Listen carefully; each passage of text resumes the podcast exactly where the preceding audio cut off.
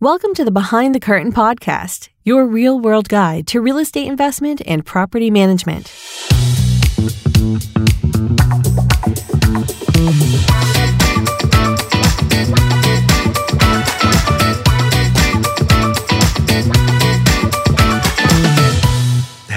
Welcome to the new Real Estate Investor Podcast, created to expose the reality of real estate investing and property management, and to let you hear the experiences and opinions of investors and industry professionals.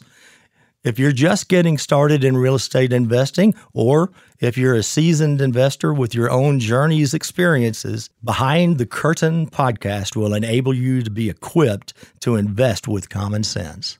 Hi, I'm Glenn Green. Hi, I'm Brett Bernard. And I'm Aaron Ivy. In this episode, we'll be chatting with our guest, Mike Gibson, who's an investor based in California. We'll be discussing various topics in our neighborhood chat. And finally, we'll talk about types of investment property and how to decide what is good for you. So turn up the volume, sit back, and listen.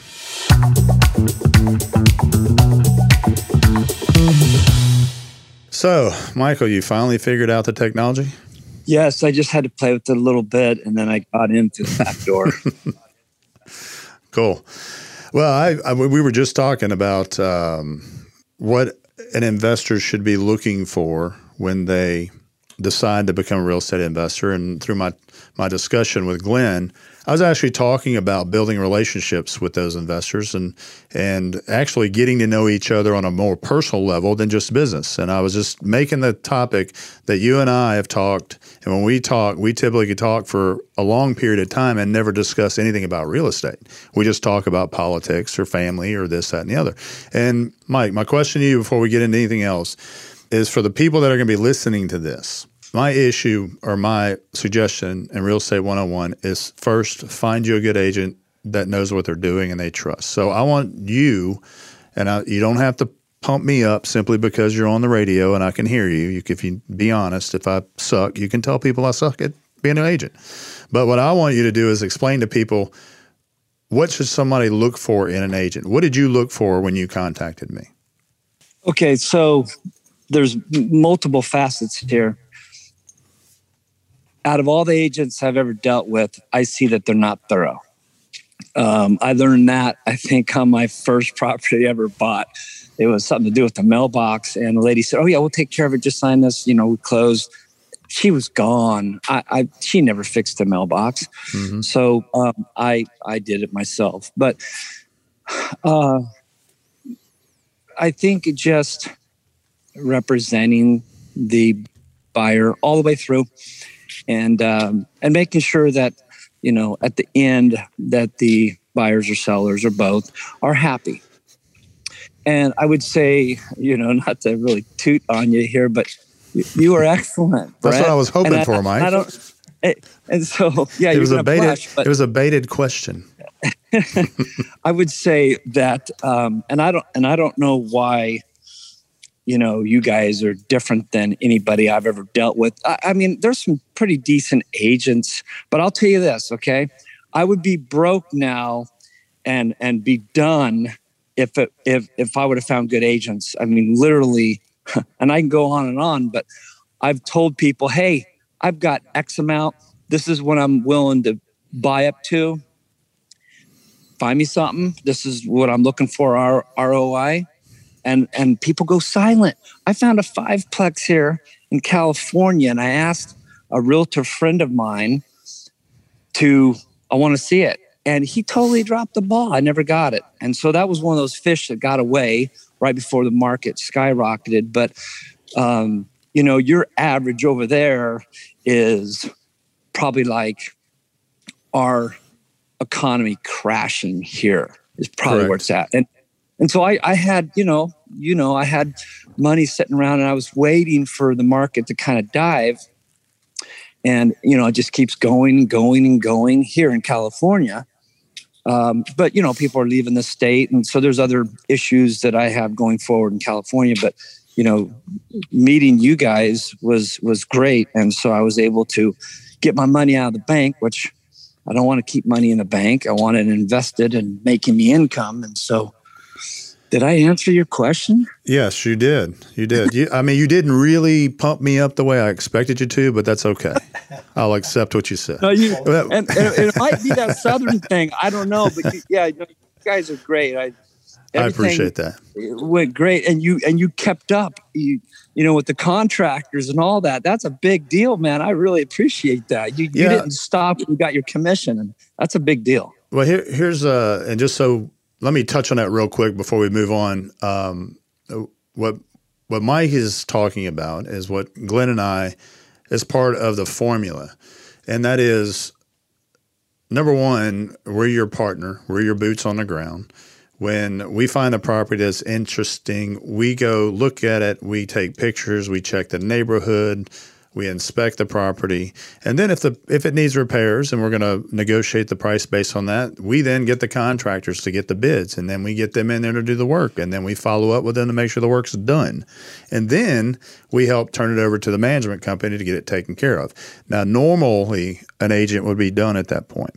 They would be okay. I've done my job, but that's not true, Mike. You bought three properties a couple months ago, but we've talked eight or nine times since then, and you're not buying anything right at this moment, but we still get on the phone and talk. We still get on the phone and discuss strategy and you know what's coming up this year, what happened last year, um, and I called you yesterday. Yeah, exactly. I just I just told them that, and that was that was Glenn's point earlier is that we build that personal relationship so that you feel good enough to pick up the phone and call me at nine o'clock one night because you've you've got a brainstorm that you want to you want to bounce around, you want to talk about of something maybe your next investment or your next move. And that brings me to the next thing I want to get you to discuss, Mike, if you want to, uh, was our discussion yesterday about your property in California and whether you should do, you know, the 1031 and moving things into Memphis. I want you to discuss that and and just off the top of your head, kind of throw it out there if you want to, and help people understand what your question was. So uh, I have the three properties there in Memphis. I have a duplex here in California. And, um, you know, I did good on it. I bought it at the right time and it, it pencils well.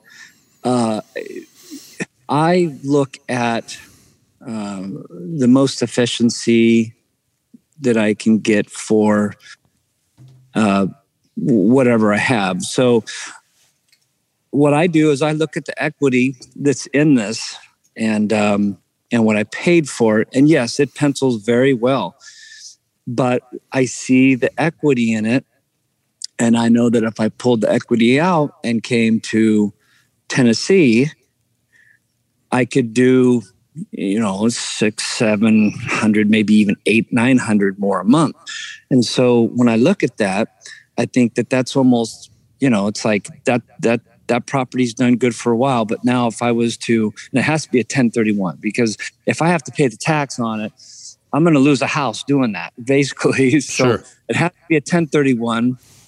That's a whole hustle right there is getting, you know, everything, you know, proper. Uh, so we don't have to pay the tax on it. But yeah, so that's why I called you yesterday because I think I could do quite a bit better by getting out of that property and moving it to Memphis, sure, or Raleigh. Well, and and I told you, I thought even if you weren't, let's say you decided you want to go buy in Utah, you know, um, I still think it's a good idea because, as we discussed, the rate of return you're getting in California versus what you could get here or somewhere else. Um, it's a no brainer. You're getting a better rate of return, better cash flow, more income. Um, and you're going to be in a situation where you're not concerned about the the property losing value at this point. It should appreciate versus what's happening in California. There's a big chance that that that uh, that unit may be worth you know 15 percent less two years from now, simply because of what's happening in California and the state's economy. In California, especially in the Central Valley, this market has gone, gone, gone, gone, gone, and the weird thing, we talked about this yesterday, I think, is uh, you know, a duplex can be a $400,000 duplex that still has 800 a month rents. The people that that owned it didn't keep up on the rents. So, but they're to, you know, it's worth 400, you know, or at least they put it out there to see if they're to get it sold. It's like a four percent return. I looked at something this morning that I, you know, I I look at stuff in here, and uh, it's like a four point three percent gross return. Someone's going to end up getting like two and a half net. I mean, right, right. I better bank. I understand that's really safe money, uh, but I'm not willing to do that when I see there's more options. So, in my opinion, California as a whole is going to pop. People are leaving the state very quickly. You know, I'm kind of stuck here for a while, but um, there is a couple other dynamics going on, and I don't know how it's going to affect the, uh, especially the valley. We have people from the Bay Area because of the virus. They don't have to go into work anymore, and they can telecommute. So I'm seeing the seeing these people come out to the rural areas and they're bringing their money out here and they're buying I'm, I'm guessing a large part of them are paying cash for these because they're bay area money and they sold their home and they bought a home out here for half the price because the bay area you can't touch anything for under a million unless it's a i mean you'd be in skid row so million dollar home let's say a two and a half million dollar home, they sell it, they buy a nice six, seven hundred thousand dollar home out here, and they've got, you know, almost a mill or, or a little bit over a million left, and they're buying a few rentals. And so that's driving our prices up. I think we're close to a massive correction. I think I think the whole country is going to have a big correction, but we're not isolated here. I think you guys are more isolated because when I see people leaving the state, they're going, well, it was Oregon back 7, 10, 12 years ago, but they have, uh, you know, they have their own issues that are coming up. So, you know, Portland's a big issue. So people are not going to Oregon as much. I hear Idaho, most of the time, if people are country folk or they're, they want to go in the mountains, but Idaho has got new issues that are going to come up. So I see a few people going to Utah. Utah beautiful, very conservative state but I'm hearing Texas a lot, and I'm I'm hearing um, I'm hearing more and more people going to Tennessee and and Oklahoma a little bit. Uh, one of my neighbors moved to Oklahoma, but I, I can't handle Oklahoma. But yeah, so I would say neither can I. I think Tennessee. I think Tennessee. You can't handle the is, state or the musical, or both. Yeah, I don't know, but I, yeah, I think Tennessee is going to be isolated because I'm hearing more and more people, especially Nashville. So, so um, I think it's a very safe bet.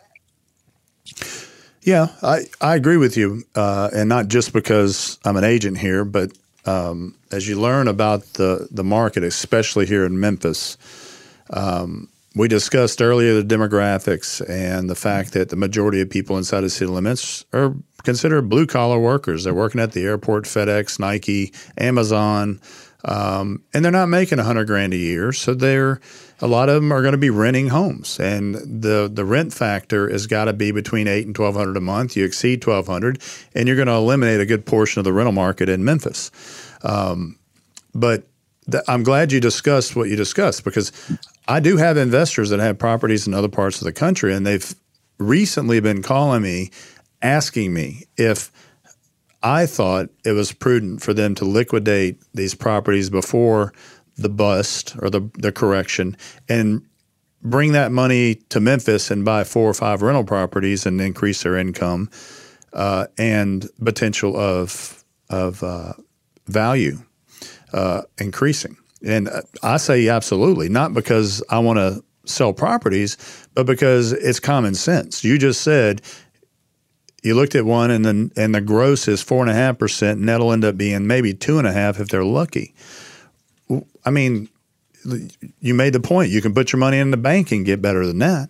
So what's the point? But with that said, I want to I want to get your opinion on a few things. You and I, Michael, you and I have talked about a lot. We've talked about the economy, the new administration, 2020 versus 2021, what experts are saying, and uh, what I feel uh, with what we see here on the ground in Memphis.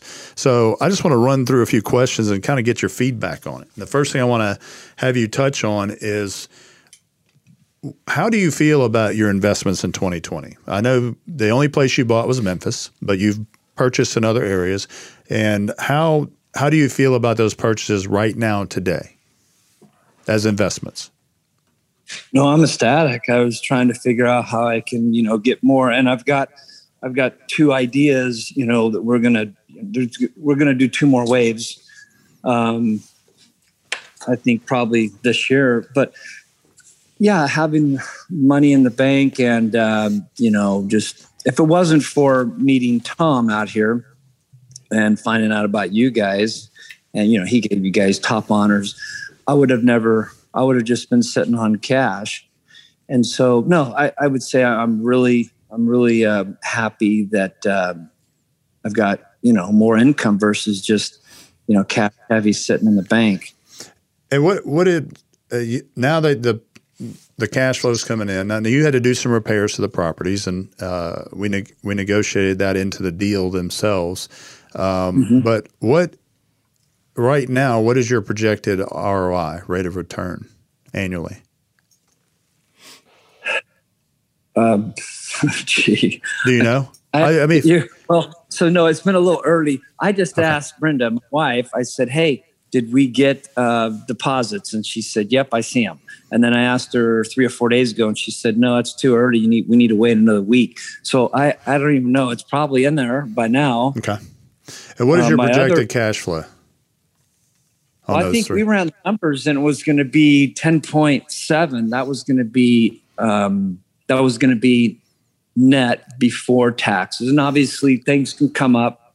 Yeah. And I might was that before the expenses? I don't recall off the top of my head. Before the repairs. Uh, well, so that was if we were to pay full price, but then we saw that there was repairs. I ended up doing basically all the repairs. So I spent 8,000 more on the combined three homes. So that changes a little bit. Maybe I'm I'm just throwing off top of my head. I might be at like a 10.2 or 10.3. But talking to Lindsay in your in your management office, um, some of the numbers are a little low.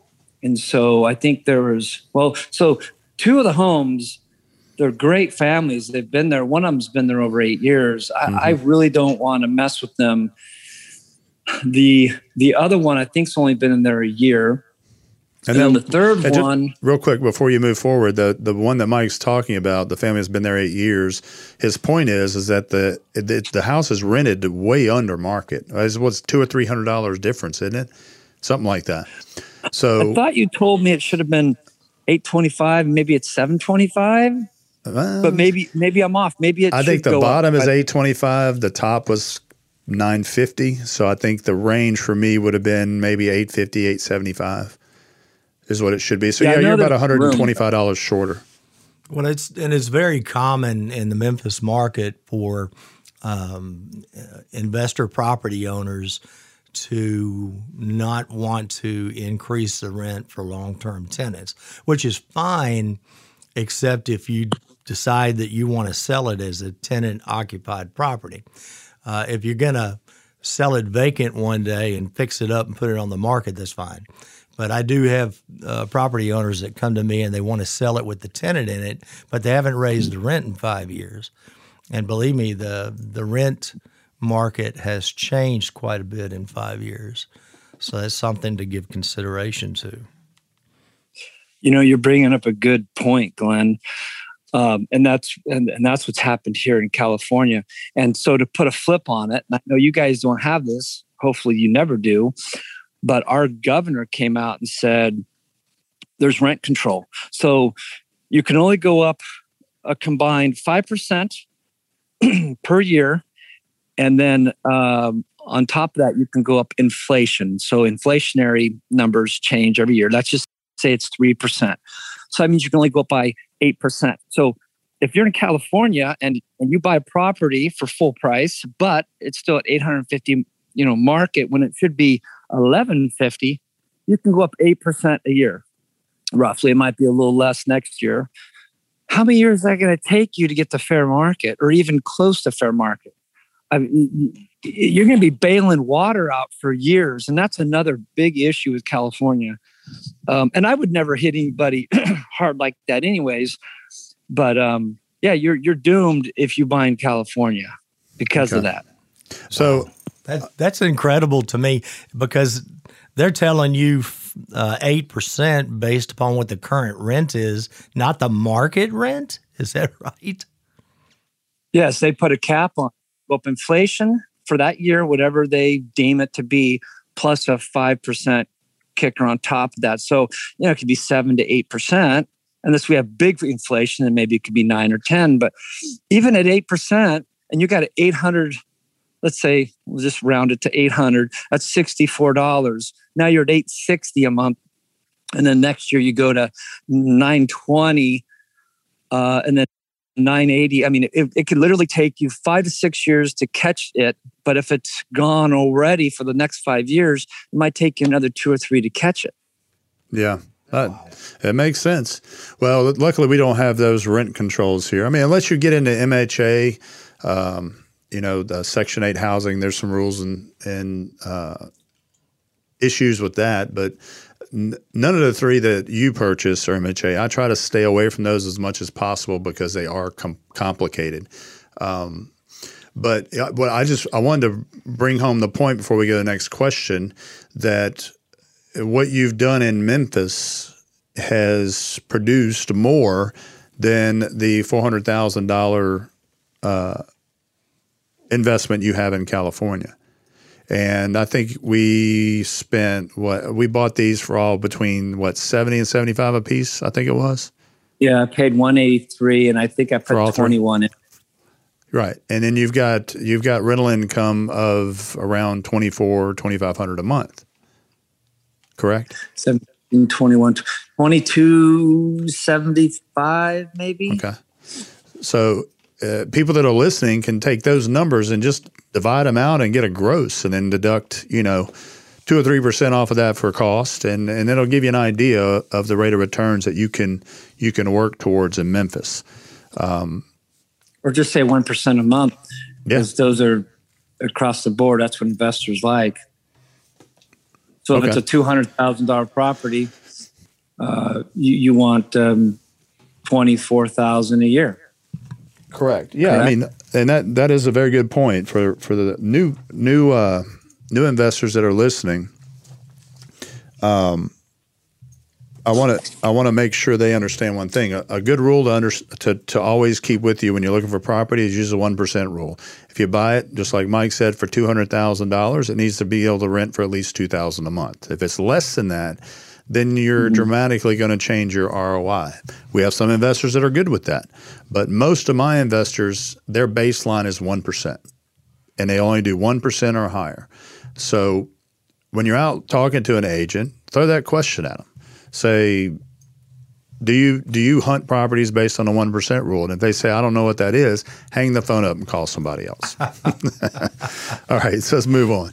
Okay, Mike. Uh, based upon your 2020 experience, what do you see happening in the market in 2021? Everybody, I know everybody's got an opinion, got all these experts out there.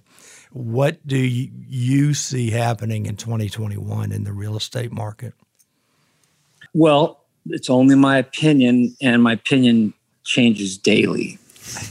I, I What's your opinion today? Market, I think the stock market is going to crash hard.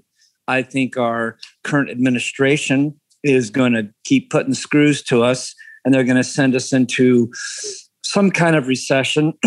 I think we already kind of are because of this virus, but I think it's going to get much worse. People with money are not going to usually be hurt because of that. And that's sad that the middle class and, and the and the lower end people are going to be in trouble, and I feel bad for them. Uh, so I think going forward, stock market's going to crash. People are going to take what they have left out of the market, and I'm thinking about this because I've moved my money into money market uh, that's still in my my SEP IRA because I'm self-employed.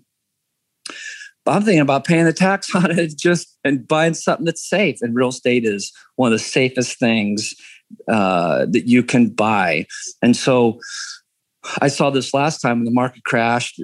I couldn't even really buy any properties. It was hard. I bought that duplex, which I got really lucky on. And I got two more homes that I've sold. But uh, people run and and there's some big hedge funds there's some big players that have multi millions of dollars that will come into the valley they'll they'll they'll they'll go after a few realtors and they'll say if you want this contract you have to bring me this much of real estate per month or whatever.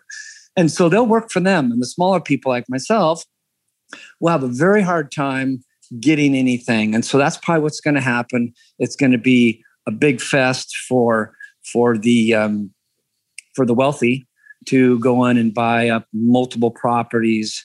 And there's going to be some people that are entry level investors that are going to probably get wiped out and they're going to have to sell to generate some cash because maybe they were overexpended in in another uh, uh, aspect of their life. But yeah, it's going to be a fading frenzy. I don't know if you saw that back in 09, 010, 011, 12 but out here it was it was absolutely crazy. I walked in this duplex and there was probably 15 to 20 business cards on the kitchen and they wanted 119 for it and I told the realtor 131.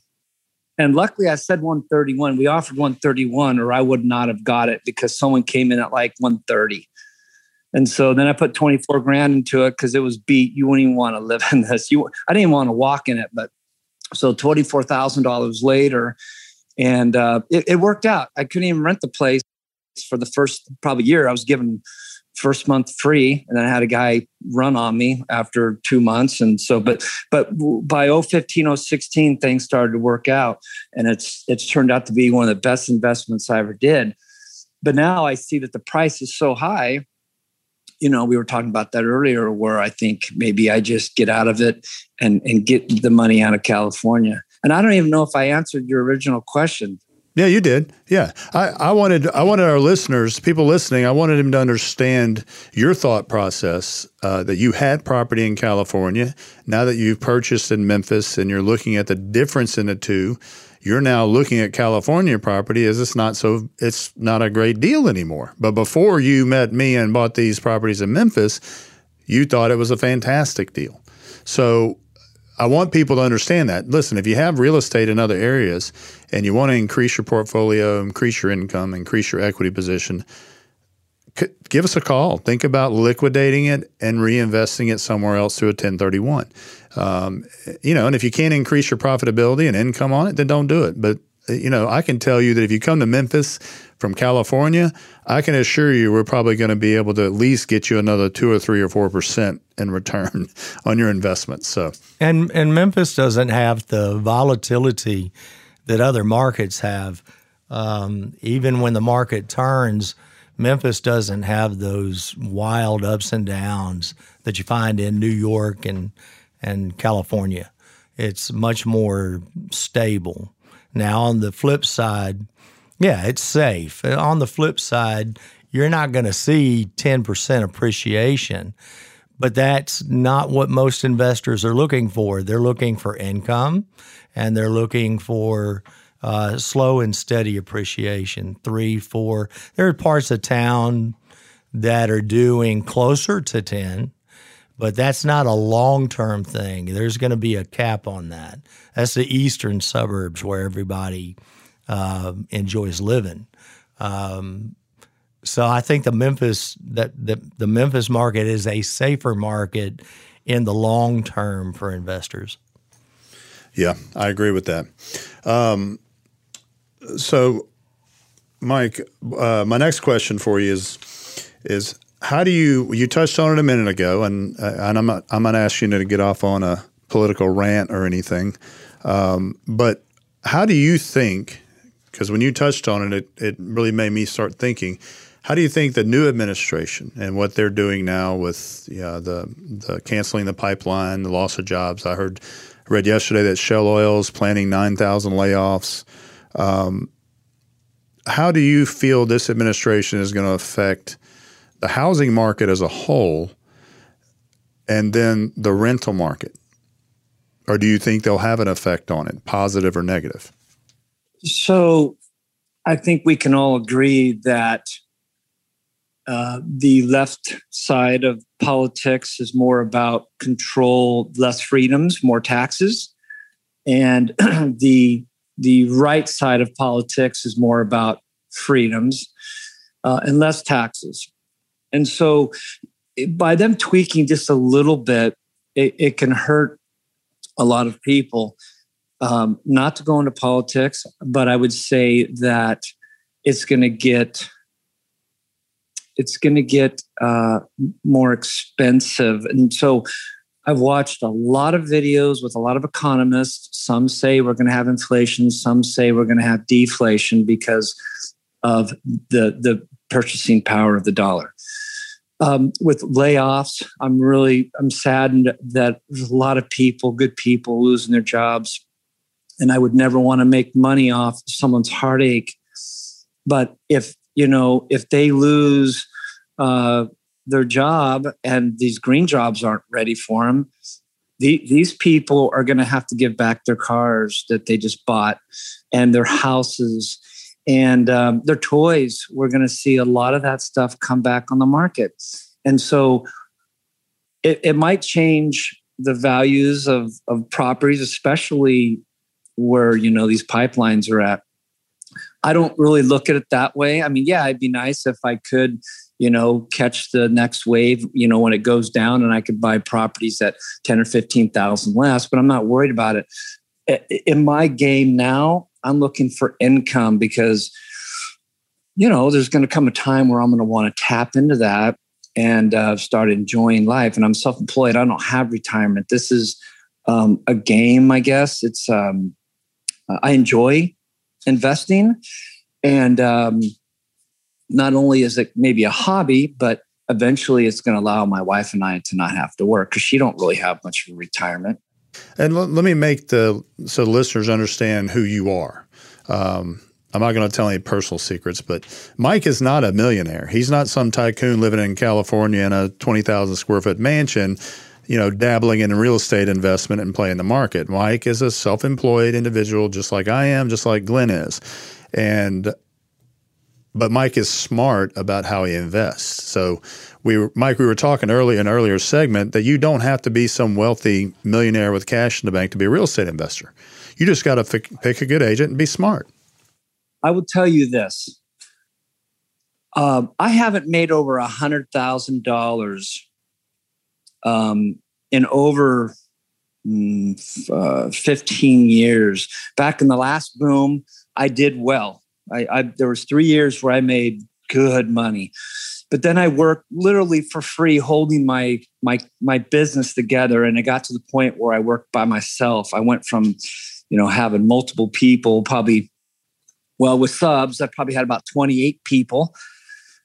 Uh, probably about four of them were actual employees, and it was good. And then I went and I literally made I think I had enough money at the end of the month to pay my gas card. Okay. And so that happened, that lasted for years. And just up until I would say I was making 30 or 40,000 a year for the last few years. But, but so I would tell anybody that's listening to this, I lived on ham and cheese and scraped change together when I was in my 20s just to get enough gas to go do what I was doing, signs and so forth. I'm not, I, I'm not, I didn't have a golden spoon. I've never gotten any inheritance.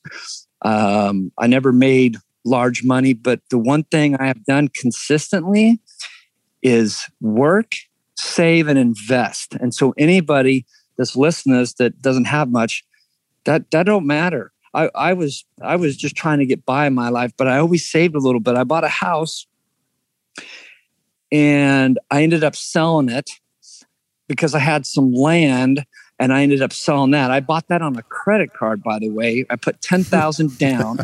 I've never heard that yes. before. Well, they wanted it was ninety nine thousand.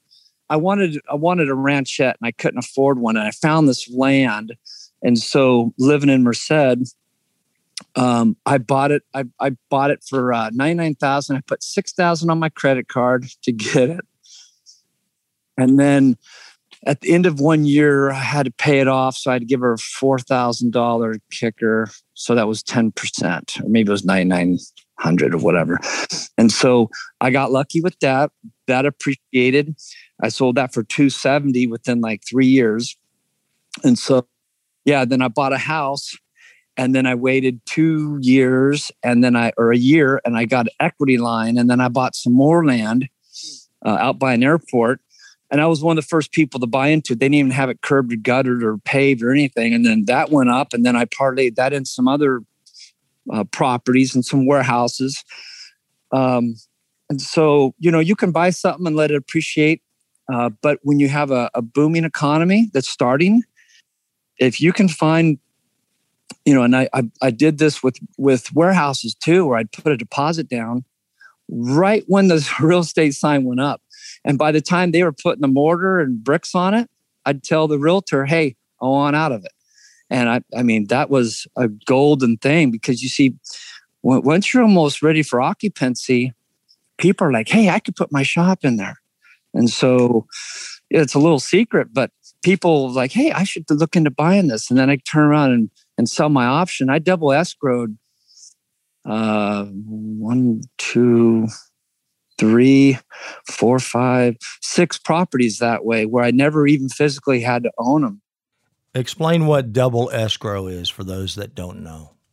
Simply put, in, in layman's terms, coming from me, is where you buy something and before you take possession and pay for it, close escrow, you sign it off to a uh, another buyer. And so I've done that a few times where uh, these are new new builds where I put a deposit down. They took quite a while, and by the time they were ready to to purchase, I already had someone else that wanted it. I told my realtor that I didn't need it. I didn't want it. I wanted to go ahead and sell it, and so he uh, went ahead and sold my units or on another case where it was parcels where he just turned around and sold it. And so i went into the escrow the day of close and signed off and new owners signed on. And then i was given uh, the difference in a check. Okay. so you actually closed on that contract? You actually went through the closing? Or did you assign your contract to somebody else I assigned my contract to someone else. I okay. never took ownership of it. Wow. Okay. Well, there's there's two ways that you can do that. Wholesalers, a lot of wholesalers do that. They put an option on a property and then they sell that option for whatever the seller wants plus a five thousand dollar fee, and they get that they get paid at that when it closes. Um, and there's another way to do it too, which I used to do a lot of this back home in Louisiana when I got started in real estate. Is you put a contract on a piece of property and then you line up a buyer. So in other words, the house is they want a hundred grand for it. It's worth 140. I put a contract for a hundred thousand.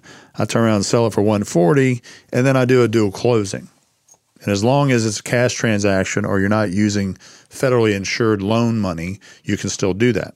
So at the closing table, I made a gross forty thousand dollar profit. Now out of that, obviously, I've got my fees and costs to deal with, and I may only net 15 to 20, but I still bought and sold a piece of property without actually writing a check. That's also that short term capital gain, right?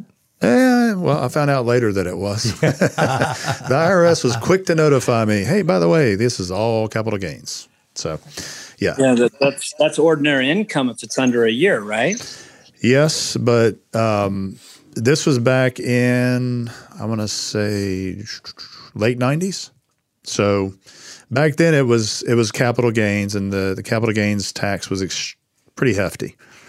So um, I ended up having to negotiate with the IRS and, and settle that out.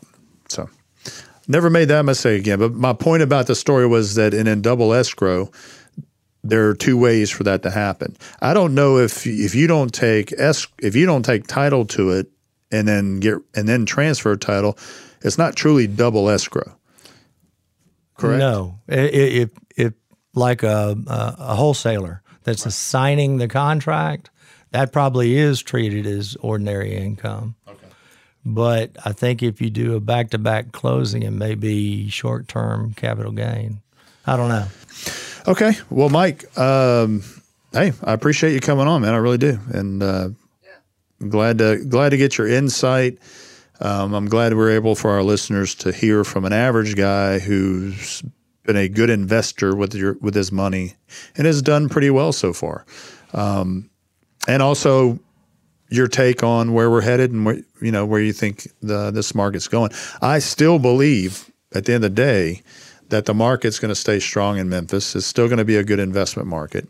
I'm not sure about I know I don't think that about California, New York, and some other areas of the country, but I think Memphis and some of these areas that are blue collar are going to continue to see um, investment from in, from foreign investment as well as out of state investment, and I think the real market will continue to grow. Well, Mike, I appreciate your time, man. Thanks for calling in, and I'll uh, we'll I'll we'll talk later and uh, discuss what we were. We'll finish our conversation what we talked about yesterday. Yeah, most definitely. Cool. Thank you, gentlemen. All right, Have a buddy. great day. You Thanks, too, man. Mike. All right. See ya. And now, neighborhood chat. So, Brett, I'm sure you've heard about what we're dealing with in property management right now. All day, every day. That's right. Yeah. Um, What's the name of the program? I'm not going to say that. Um, uh, unfortunately, I don't want to vilify anything I don't want to get. I understand. You, you know, whenever I when I send emails to the office about a question, I always get the same thing back from somebody. Oh, that means I got to go into the program, and oh my god, I got to do this, and it's so complicated. So I feel bad now when I ask for somebody to look something up for me. Yeah, um, you know, so uh, what we've done um, is we, uh, we, I believe, we got caught by a very slick bit of advertising um, by uh, a software company, and um, the deal is um, it's a slick bit of software, uh, and uh, it, a lot of people use it. It's it's it's actually it's almost ubiquitous across the property management industry. Um, everybody knows this, the name of this company, so it, it'd be similar to a popular uh, software phone or something like that. You tell it. So, um, so their sales uh, capacity on the front end of uh, the, the management software to us uh, was excellent. You know, they sold us to believe that the software could do everything. Right. Well, we've learned that now. Um, but what we found out is that the core, uh, the backbone of this software when it comes to property management, uh, which is, by the way, accounting, um, their accounting system is not. Uh, flexible. So let me tell you some of the challenges that we've had because you know I don't I don't want anybody to lose faith in us over over this this little it's a bump in the road. It's a six month bump in the road. Okay, Well, I mean, you change once you if you change everything, and you know as well as I do, you went through a massive change that changed the interior of how your office worked and how the employees produced and how they kept records. And you, when you go and change things for people like that, or make people change like that, it's difficult. Nobody likes change. Then you have, you know, of course, not everything's going to work the way it's supposed to. So you're going to have little clicks here and clicks there. Yeah. Um, that, that's understandable. Yeah, but it, yeah. it'll it'll smooth out. Yeah. So, you know, there are aspects to the software that are actually very enjoyable. And and so um, I, I do want to give it praise, you know, in case it ever came out, wh- which software we're talking about. Um, the interface for the customer in general, you know, is is is very good. Um, there are some some technical aspects of it, such as a universal search bar is brilliant, you know, and and so they, the, it's kind of like the Google searchability inside of the software. Um, so that's super duper cool. Uh, but but what it really comes down to is as the the problems for our investors is that the statements are difficult to read. And at Enterprise, we really make it a priority um, for for us to do the work, for us to properly be able to account for expenses and the like. So the so the the statements can be read, but they require an interpretation, an interpreter um, for one of our property managers, and able to do in order to do that. For our investors that own one house, not a problem. For our investors that own three houses, five houses, not a problem. But we have several investors that own, you know, anywhere from 20 to 40. And uh, those investors um, require a monthly meeting with us to, to get through these statements. So, um, in, in to show our commitment to our our clients uh, to to prove to them that we are uh, wanting to make their experience as easy as possible. That's why we're here. That's why we're paid.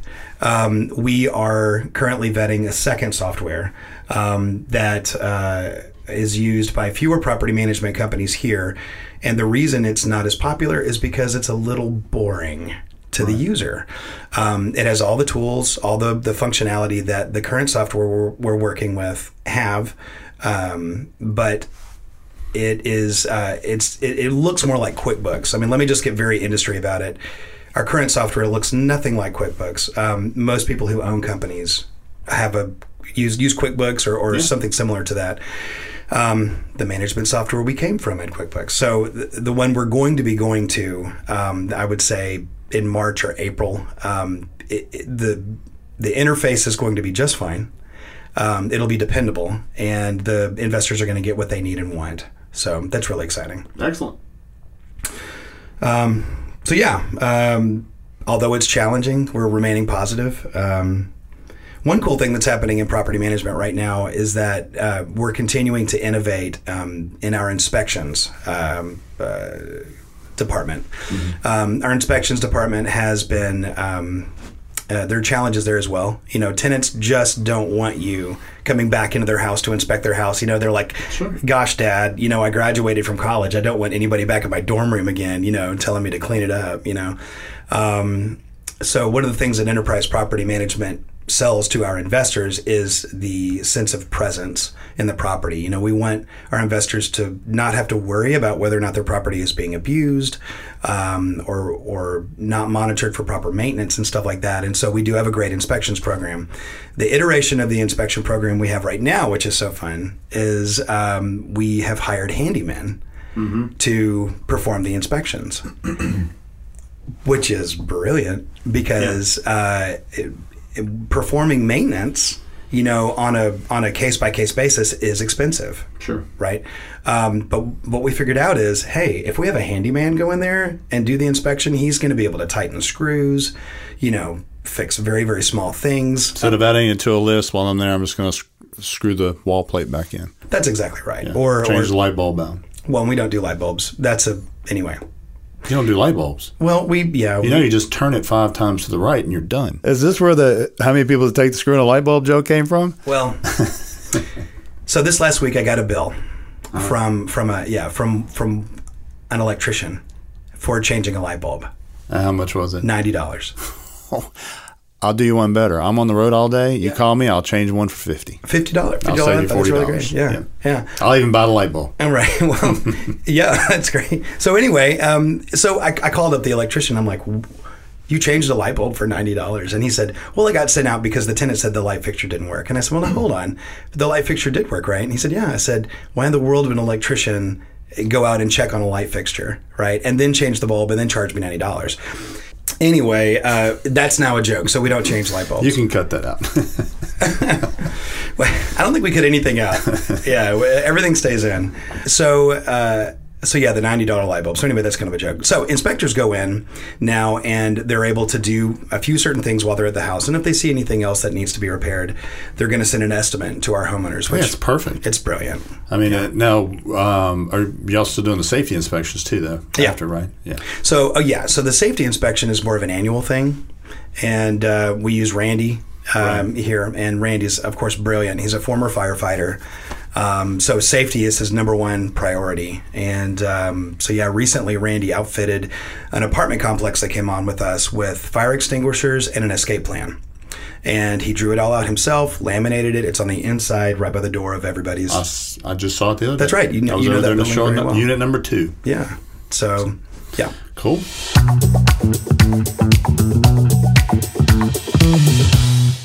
Of the investors that I've been working with, I've got three or four different types. I've got your cash, okay, conventional financing, portfolio financing, and hard money loans. So let's talk about each one. Who would want to just use cash? This is the primary vehicle for my Japanese investors because they're trying to protect their cash because in their economy, they make no interest by leaving their money in the bank. As a matter of fact, in some instances, they actually have to pay to park their money in the bank. So they want a place to put it. In the past, there have been some tax advantages for them by buying real estate and then writing down a portion of that investment, which reduced their uh, annual income from a tax standpoint. So many Japanese were, would come in here and buy higher priced homes at lower ROI because the real impact for them was the tax advantage. Okay. American investors typically don't do all cash. And here's why. Let's say you've got $100,000 to spend. You can go buy a $100,000 home. Let's say it's renting for $1,000. So your ROI, after expenses and everything probably going to be around 8%, 9%, which is not bad. But instead of buying one house with $100,000, the typical investor is going to take a quarter of that and they're going to buy a $100,000 house and put $25,000 down on it. And then they're going to go get another house and put 25,000 down on it and another house and another house. Now they have four houses for $100,000 a piece. They've got $400,000 in real estate that they're getting a return on investment on with a low interest loan. Now is the best time to do that because right now we have historically low interest rates. You wouldn't want to do that at 8 or 9%, but if you can get a loan at 4%, why not borrow the money? It's cheap to borrow. So that's the, the, the more preferred method now. Conventional loan, 25% down, finance the rest. And the, the smart ones will take the rent revenue, the ROI portion after expenses, and they'll put that on the principal of the loan to help to pay down the principal faster than they planned on. And then once they get it paid down, they can turn around and buy another home. So over the course of time, over several years, they're paying off these mortgages early so that they can go buy more properties so that in a 10 year span, they've bought 15 homes. That way, when they get down the road, they've got rent income with mortgages that are already paid off, and now they can live on the rent income. Now, some of them take it a step further. They'll get the mortgages paid off, and now they've got properties that they have equity in. And they'll go to a portfolio lender who will extend to them a line of credit using those properties that are already paid off as collateral. So now they've got another line of credit that they can borrow from to go buy more properties and start the whole process over. So it, it just depends on on how they want to go about it. You know. Now hard money lending is something that flippers do. They're borrowing money for a short period of time, anywhere from 30 days to say 6 months. And it's hard it, they call it hard money because there's no collateral they're borrowing money at a higher interest rate from somebody that's going to trust them to pay it back. Now, there's there's going to be some guarantees in there, of course, but if you're going to borrow two hundred thousand dollars to do a flip, and it's going to take you ninety days, you may pay eight or nine percent annual on that. So if you break that down, that's about you know three quarters of a point per month. And so over three months, you you're going to have hard money cost. You have to build that into your budget. What's it going to cost me to have this money for three months? So it's a part of your budget expense. So hard money lending is not something I would recommend for long term, but for short term, very short term, it seems to be more and more uh, plausible for flippers. Yeah. So, um, when it comes to hard money lending, obviously the goal with this is that there is a, a, a real estate project, um, a flip that they're looking to do, like you're talking about. Um, I've even had friends that have done new construction with a hard money loan uh, or a, a, full rehab, like on the flips that you're talking about. Um, and, and in that situation, it makes perfect sense to to do that. Um, we actually have friends that are hard money lenders. Um, you know, this is such a unique time uh, for a lot of our uh, investors because there are people out there that are literally forming their own banks you know, because they've made so much wealth, they've seen that a way for them to make some good money is to take that risk to lend $100,000, $200,000, $300,000, you know, at that 8 or 9% interest rate that you're talking about with various fees. And that's how those people are making their money back. So um, I really enjoyed what you said about the various stages of real estate investment. Um, you know what you just mentioned was is really the dream. You know for for most real estate investors, and that's to start with one or three, and then and pay those down, and and be faithful and responsible with those properties and the financing that they've taken out. And then once they've created that equity inside of that property, um, they're able to then borrow against themselves You know, they themselves are becoming the bank. They themselves are are building wealth in a way that um, that really only real estate can do. You can't do that with your Roth IRA. Well, actually, I take that back. You can get financing through your Roth IRA. Yes, you can. Uh, IRA. You yeah. can, yeah. Um, but it's it's not common and it's very complicated. Um, Yes, because basically the the IRA is the buyer and the IRA is on the deed. Yeah. Because you've borrowed money against that asset, so the asset you're you're purchasing becomes the property of the IRA. self-directed IRA. That's where I was going there. Yeah, and I, you know, I hadn't planned on bringing that up, but we do have right now several uh, self-directed IRAs um, that own property, and we manage for that self-directed IRA. Yeah. Um, I, it's it is um, it's an interesting way to purchase real estate. I'll put it that way. If that works for you, that's great. I don't know if this is true or not. In my experience, the most of the people that are using a self-directed IRA are older than I would say age 55. Um, a lot of them are in their retirement age. So they've built up a lot of value in their IRA. And then when they switch it over to a self directed and they're able to not only purchase property, but also pay for expenses, um, you know, throughout the, the ownership of that property. Um, it's very, very interesting. One of the downsides from a property management perspective is that uh, there is somebody managing that IRA. And so I'm not speaking to Mr., you know, the homeowner. I have to speak to his the uh, advisor, if you will, that works for Pensco or wh- whoever owns the the IRA or whoever's managing it. So that's that's a very different uh, type of thing. Um, but the line of credit thing is a big deal. Um, a lot of our young investors, and when I say young investor, I really am talking about people between the ages of 28, 29 at the absolute youngest, all the way up to their late 40s, early 50s. That's generally the You're age. making me feel good right Good, now. that's great. Myself included. um, but like that's that's the the age range that you and I get to work with, where people have made money, they have invested it wisely, they're looking to diversify, and once they get into real estate, they get hooked. And um, and so we've seen a lot of these investors that we've worked with for four, five, six years begin to get into that line of credit, and um, th- that is really a different level of financing at that point, wouldn't you say? Yes, it's a, it's a bit more complicated, and quite frankly, there's fewer lenders for that type of activity.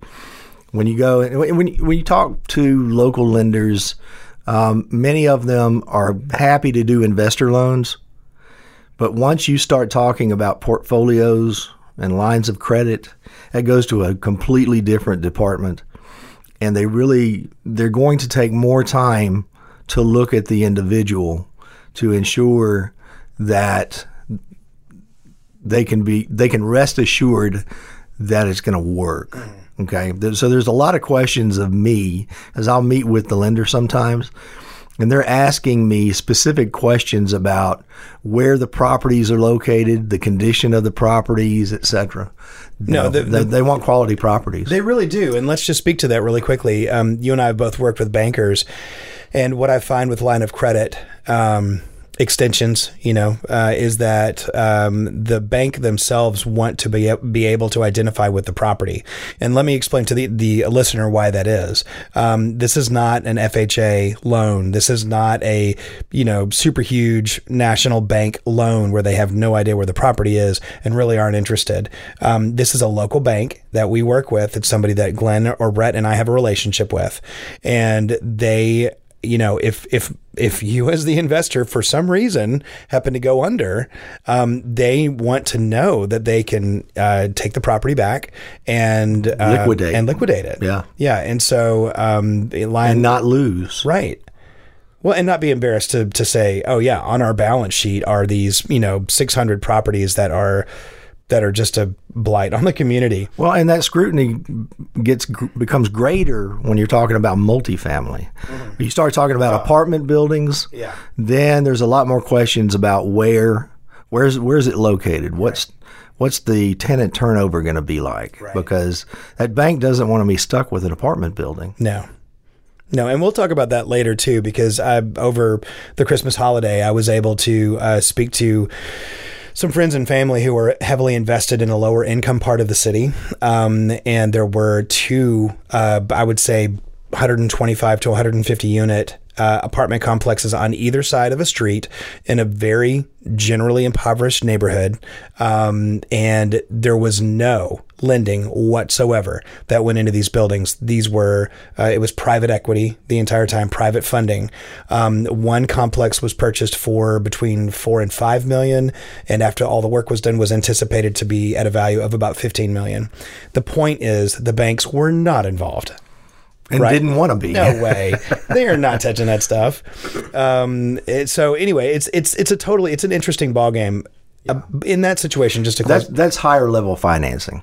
It really is. Oh, when absolutely. you get into portfolio lending and lines of credit based upon uh, you know collateralized um, by other properties that you own, that's a higher level of financing. Yeah. You've got to you got to have your head in the game and your lender's got to trust you and you have to have a trust relationship with them. I mean, it's you don't just walk in the bank and say, "Hey, I'd like to get a line of credit. I've got all these houses that I own." Yeah. It's it's a relationship thing.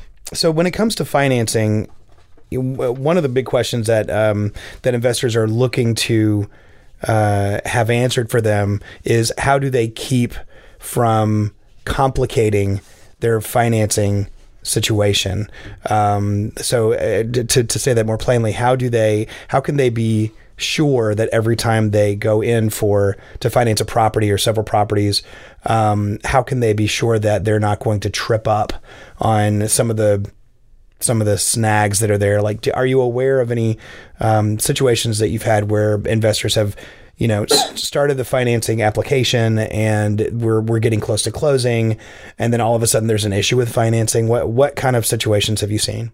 Well, I will tell you that in my experience, if you're working with a local lender here, even though you may live out of state, if you're l- working with someone local, it's a lot easier for me as the agent and uh, your closing attorney to work with a local lender because we know each other, honestly. We're a small community. We really are like a big small town. Oh yeah. And so everybody knows each other. So working together and that, that process is much smoother. We do work with out of state lenders. And if a if a buyer, if an investor is living in California and has a relationship with their California mortgage lender, that's great too. We can work with them long distance. The, the, where we trip up is when the buyer is using a mortgage lender from the internet. And people do it. And it doesn't work well because I know that if I'm getting a loan and the process starts starts to get in the ditch, I can go to that lender's office and sit down in front of him and look him in the face. Mm-hmm. When you're getting a mortgage with somebody on the internet, there's less concern for them that you're going to show up at their door and quite frankly, um, of those times that we've worked with someone by internet, I would say 60% of the time we have problems. We have delays. Closing gets pushed out. More documentation from the buyer. Oh, I mean, it, it just becomes a headache. So my preference is if you've got a, local lender that you've worked with that you, that you trust, work with them. If you don't, then we can recommend local lenders here in Memphis that we know, that we trust, that we work with on a regular basis that will provide a much smoother process. Right, because uh, once again, some, uh, bouncing back to something that Brett said, you know, we in in our circle here, the people that we work, to, you know, with in real estate, in order to do our jobs, we all want to remain employed. I mean, it's as Absolutely. easy. It's as yeah. easy as that. Yeah. And so, um, I know very well some of the people that you've worked with in um, in financing and also in insurance, home inspection, home repair, contracting. So you know, and these are people that we've worked with for our entire careers, um, and we anticipate that we're going to work together with for a, a very long time. Well, Glenn, thanks for uh, sharing a little bit more with us about financing. You know, um, I will say that it, financing seems very daunting. I think to the new uh, investor. Um, say somebody who's very interested in getting involved in a community like Memphis, they just don't know where to start. The first one is the hardest. Right. Once an investor has gone through the process the first time and they learn what what it looks like, what it feels like, it, it it's it's smooth after that. But yes, the first one for a new investor, it's going to be the toughest. Yeah. But we we walk them through it hold their hand the whole way and make sure it's as smooth as it can possibly be. Yeah, you know, having watched you all these years, to me, it seems very simple. You know, so you know, to anybody that has questions about um, financing uh, and uh, and and the ease uh, that that we have in that uh, that area, you know, just give us a call. Let us know. Thank you for listening to Behind the Curtain podcast, your real world guide to real estate investment and property management. Be sure to subscribe at behindthecurtainpodcast.com. And if you'd like to learn more about Enterprise Property Management's real estate services, please visit us on the web at epmrealestate.com. This has been a Sound Ideas Group production for Enterprise Property Management, Inc.